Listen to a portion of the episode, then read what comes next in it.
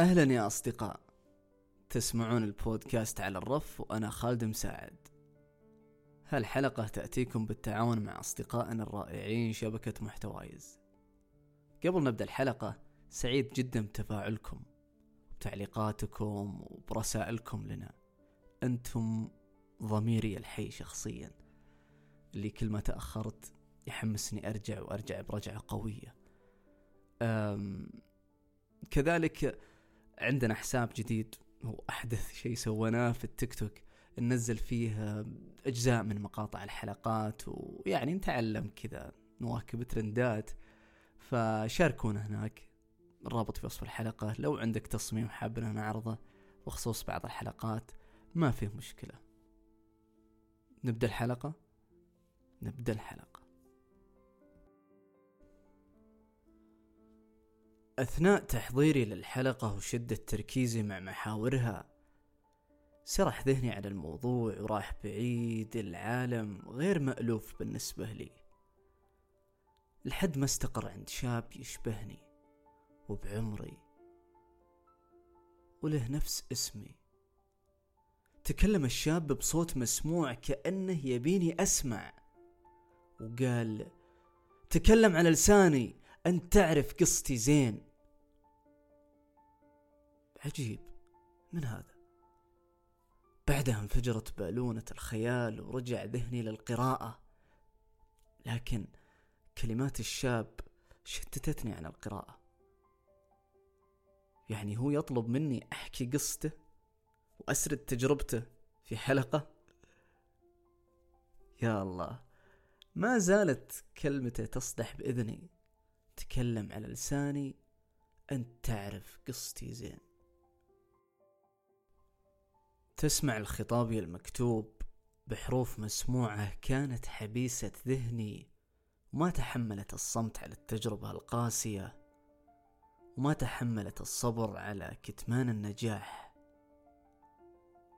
هربت من ذاكرتي واتحدت كلمات مسموعة توصف لك التجربة وتعطيك العبرة والنتيجة. اسمح لي أمارس عشوائيتي في الكلام. مثل لو كنت قاعد جنبك ونتقهوى في مكان هادي. وسألتني عن شيء وهذا الشيء استفز مشاعري. وتكلمت بشكل عشوائي. أدخل بمواضيع وأفكار وأطلع وأنزل وأرتفع أفرح وأضحك أتحرك وأثبت. مرات أتكلم واكتم غصة البكاء ومرات أضحك لكن ما أقدر أقاوم الضحكة. والمهم أنك فاهمني وتعذرني. هذا أنا الآن. تمثلني هالحالة والوصف. أتذكر في يوم من الأيام قبل سنوات طويلة سافروا أهلي للعمرة. وبطبيعة الحال ودعتهم. رجعت للبيت ثم وقفت بالصالة وبلحظة تخيلت مكان أبوي المعتاد اللي يتقهوى فيه. هنا الجريدة اللي كان أمس يقراها وكوب الماء اللي يشرب منه قبل نص ساعة. والتفت يمين وأشوف مكان أمي اللي تعودت تقعد فيه قريبة من أبوي. وجنبها فراش أختي الصغيرة وسبحة تسبح فيها وتذكر الله. وهناك ألعاب إخواني وخواتي المتناثرة في كل مكان. الأهم إني فقدت الأرواح في بيتنا وحسيت بالخوف وقلت طيب لو ما رجعوا لو صار عليهم حادث لو فقدتهم لو لو لو تعودت من الشيطان وذكرت الله وهديت شوي. حاولت أشغل نفسي ثم اتصلت على أهلي أتطمن. طيب هم توهم ماشيين بس يعني أتطمن. سمعت صوت أبوي وأمي والصخب اللي بالسيارة. طمنوني إنهم بخير. ما لكم بالطويلة. رجعوا بالسلامة ورجعت الحياة للبيت. بعدها قلت والله إني شقيت نفسي بأفكار ما فيها من الصحة شيء. ولا فيها من العقل شيء.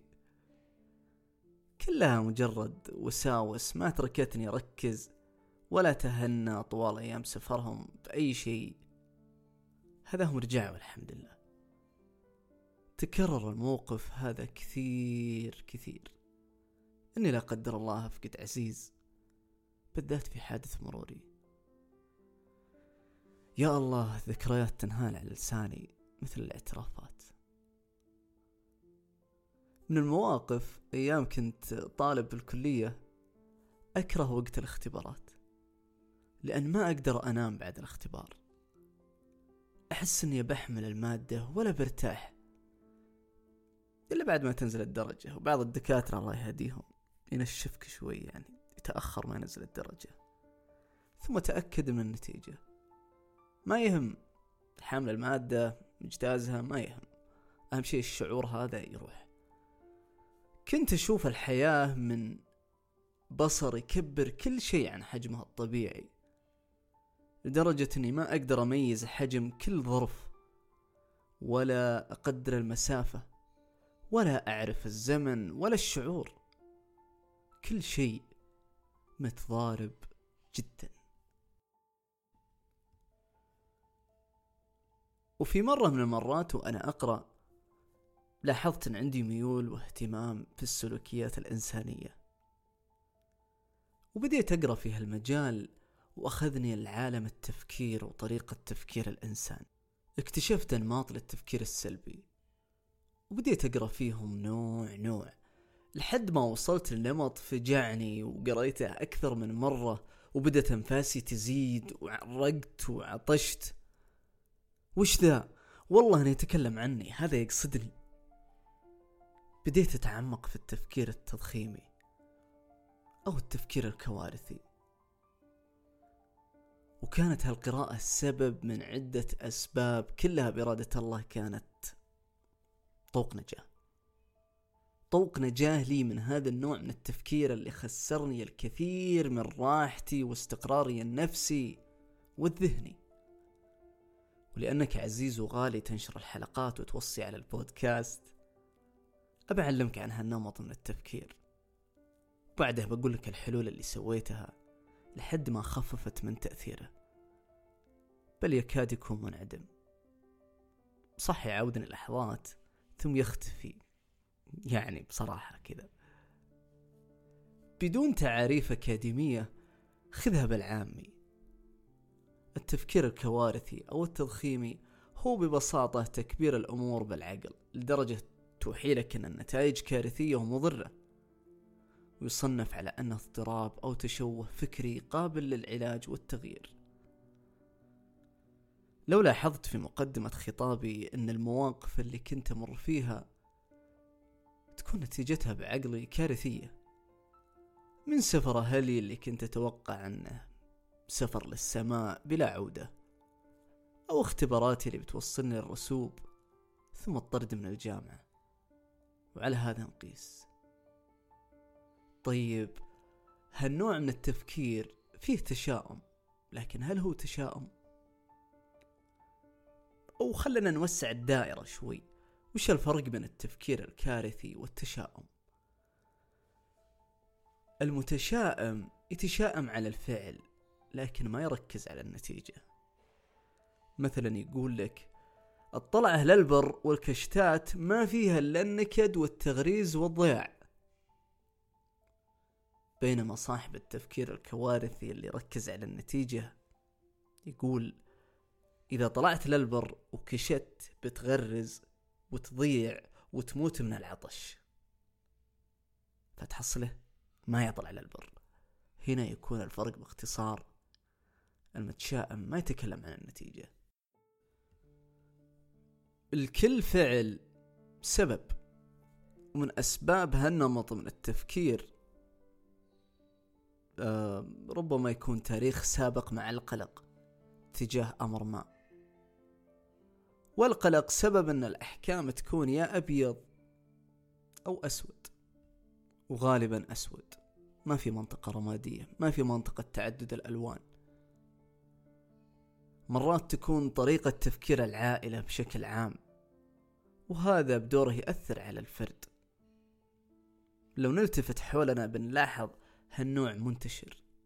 تحصل عائلة يغلب عليهم مثلا هوس النظافة ويعتقدون إن كل شيء راح يسممهم وفيه بكتيريا وفيروسات فمن الطبيعي إن الفرد يتأثر في هذه الأفكار إذا كانت في يومه.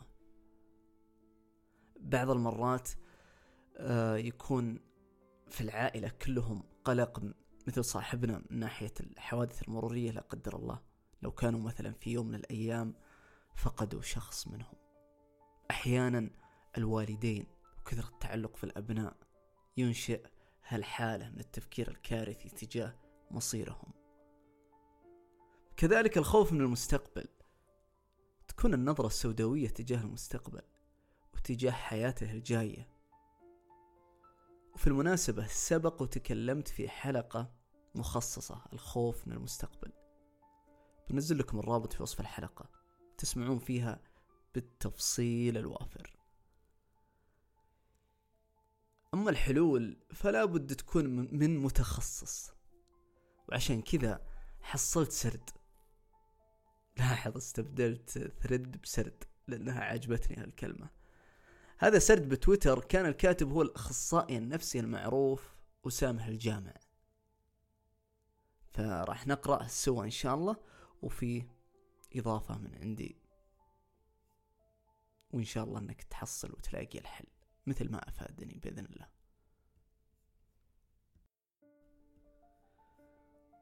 افتتح السرد بسؤال جوهري كيف نعالج التفكير التضخيمي؟ يعد التفكير التضخيمي من الأدوات الذهنية التي تقلل من جودة الحياة. فالتفكير التضخيمي أو الكوارثي هو صديق القلق ومصدر للأرق. وتعلم مكتسب عندما يعيش الفرد بين أسرة أو بيئة يضخمون الأمور حولهم فردود الأفعال أكبر من الحدث نفسه. وقبل أن نعالج السلوكيات الحادة التي تتجاوز الحدث نفسه علينا أن نعالج التفكير الذي يقود لتلك السلوكيات. وكيف نستطيع أن نتعامل مع التفكير التضخيمي؟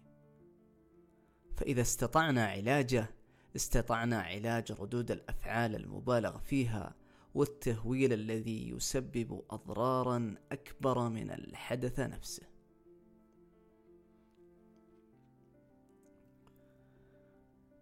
عندما نعود لأصول التفكير التضخيمي فهؤلاء ينزعون نحو التفكير الأسوأ وتحديدا نحو تفكير الأبيض والأسود.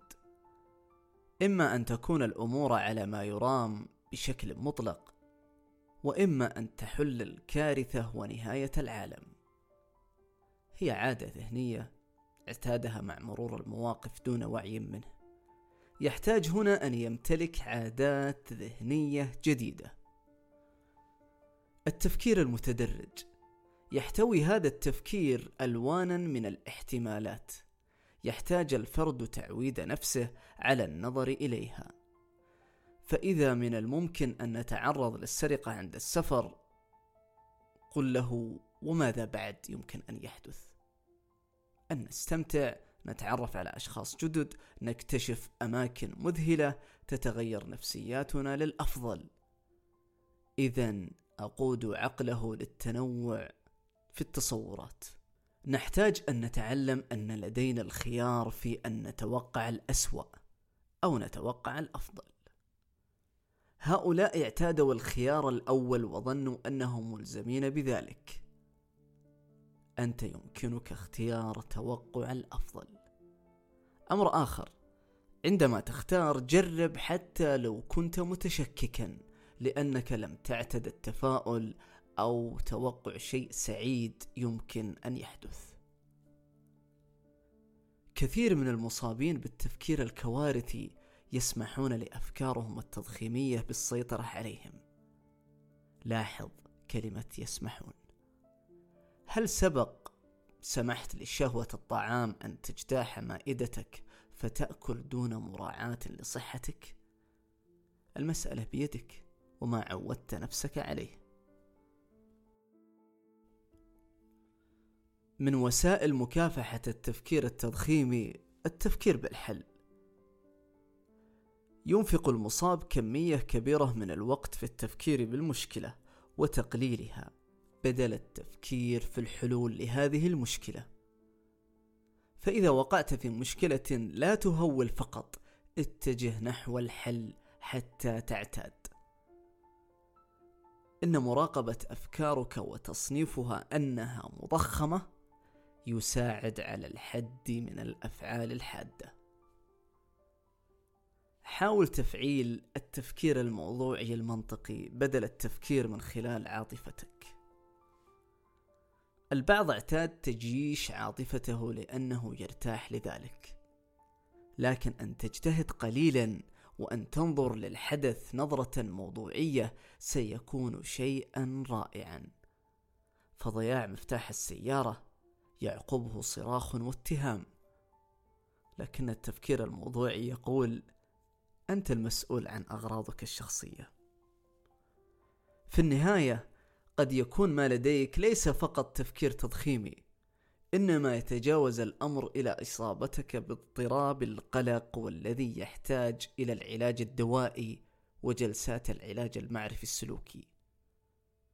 لتتغير تحتاج أن تجتهد، لا أن تطلب مراعاتك من قبل الآخرين، فقد يفعلون مرة أو اثنتين، ولكن ليس دائم، فعليك تحمل مسؤولية سلوكياتك.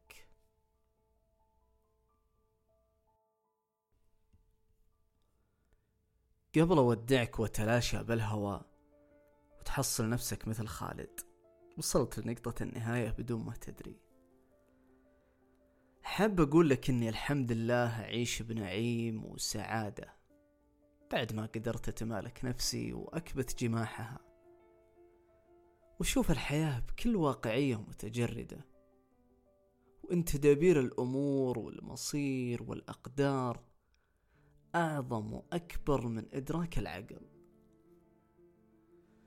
وياما وياما كنت أعتقد وأجزم أن هالمصير ضدي ولكن كان فيها الخيرة. وتأكد أنك أنت وحدك من يسمح ويرفض ويقرر ويعارض ويوافق الأفكار اللي توصل لذهنك. بسألك سؤال. وبعدها نشوفك على خير وتوفيق يا رب.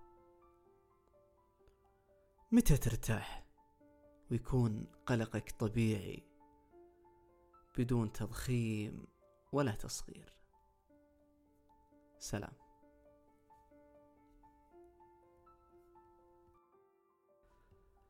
يعطيك العافية إنك سمعت الحلقة بالكامل. شاركها مع المهتمين في هالموضوع وكذلك ساعدنا بنشر البودكاست. وعرفنا على أصدقائك. عسى أن تكون صديق مشترك فيما بيننا.